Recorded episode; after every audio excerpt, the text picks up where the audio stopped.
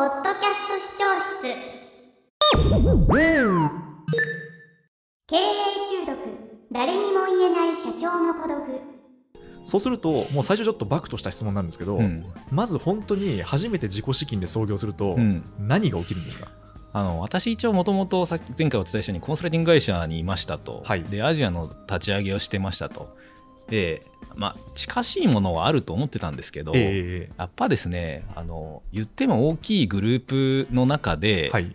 まあある意味子会社というか現地の会社を立ち上げるのと何もないところで01でやるのはやっぱ全然違いましたね。ああ、そうなんですね。うんどのあたりが違ったんですか？まず例えばあの私があコンサルティング会社でアジアのこうオフィスを立ち上げた時も、まあ、当然立ち上げ初期ってそんなにビジネスが全部うまくいくわけじゃないので、はい。まあ、一時的に赤字になったりします、まあ、それはしょうがないことです、はいはいはい。で別にその立ち上げ初期が赤字だとすると当然あの会社として、まあ、グループとしてその資金は当然補填してもらえるわけでそうですね。なくなったら水に切って死んでこいっていう会社はもちろんないわけですよ。そうですね。で、はい。そんな誰かが取り立てに来ることもなければ、ええ。まあ、人件費払えないみたいなこともない。のであって、ところが自分で01でやるとですね、まあ、本当にお金がなくなると、はいまあ本当にないんですよ当たり前のこと言ってるんですよ。誰も補填してくれないですそもんね。うなんです。で、まあ、ある意味誰も助けてくれないですし、えー本当にそういうシチュエーションの中で人の問題、お金の問題、で、当然事業をどう、まあ、成り立たせていくか、まあ、そういう、こう、八方下がりというか、しんどい状況になったっていう感じでしたよね。そうするとじゃあ、うんもうこう赤字とか、うんキャッシュが出ていくってことの重みがもう全然違ったってことですかですよね。あの、普通、給料って、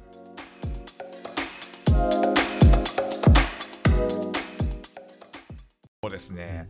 あともう一個、うんあの先ほど途中で出てきた、うん。投資家に対して、はい。伸びなかった時に投資家に対してどういうふうにするかって話で、うん。まあ、確かにそのダウンラウンドっていうんですかうんうんうんもともとの金額で、うんあの伸びるのを前提に組んでたんだけど、うん伸びないから、あのき企業価値が下がってしまったってことはやっぱ起きてしまいますよね、うんでもそれでもやっぱり前回前々回と話がありましたけど、うん。事業活動は継続しているし、うん。もうお金は出ていくわけじゃないですか、うん。調達しなきゃいけないんですよね、うんうんここういう時はどどういうふうに考えたらいいんですか、鉄則があってですね、はい、後出しじゃんけんしないってことなんですよ。ほう後出しじゃんけん。まあ、要は目標だいぶ未達になることが分かって、はい。もう相当下振れして、ええ。結果も出てどうしましょうって言っても、はい投資家もまあこんなこともうちょっと早く分かってたんじゃないのっていうふうにやっぱなりますし、うん。基本的には早め早めのコミュニケーションが鉄則で、はいはいはい。まあもうしょうがないんですよ。未達になる可能性があるんだったら、ええ。なるべく早めにここがうまくいってるけどこういうところに課題があって、はい。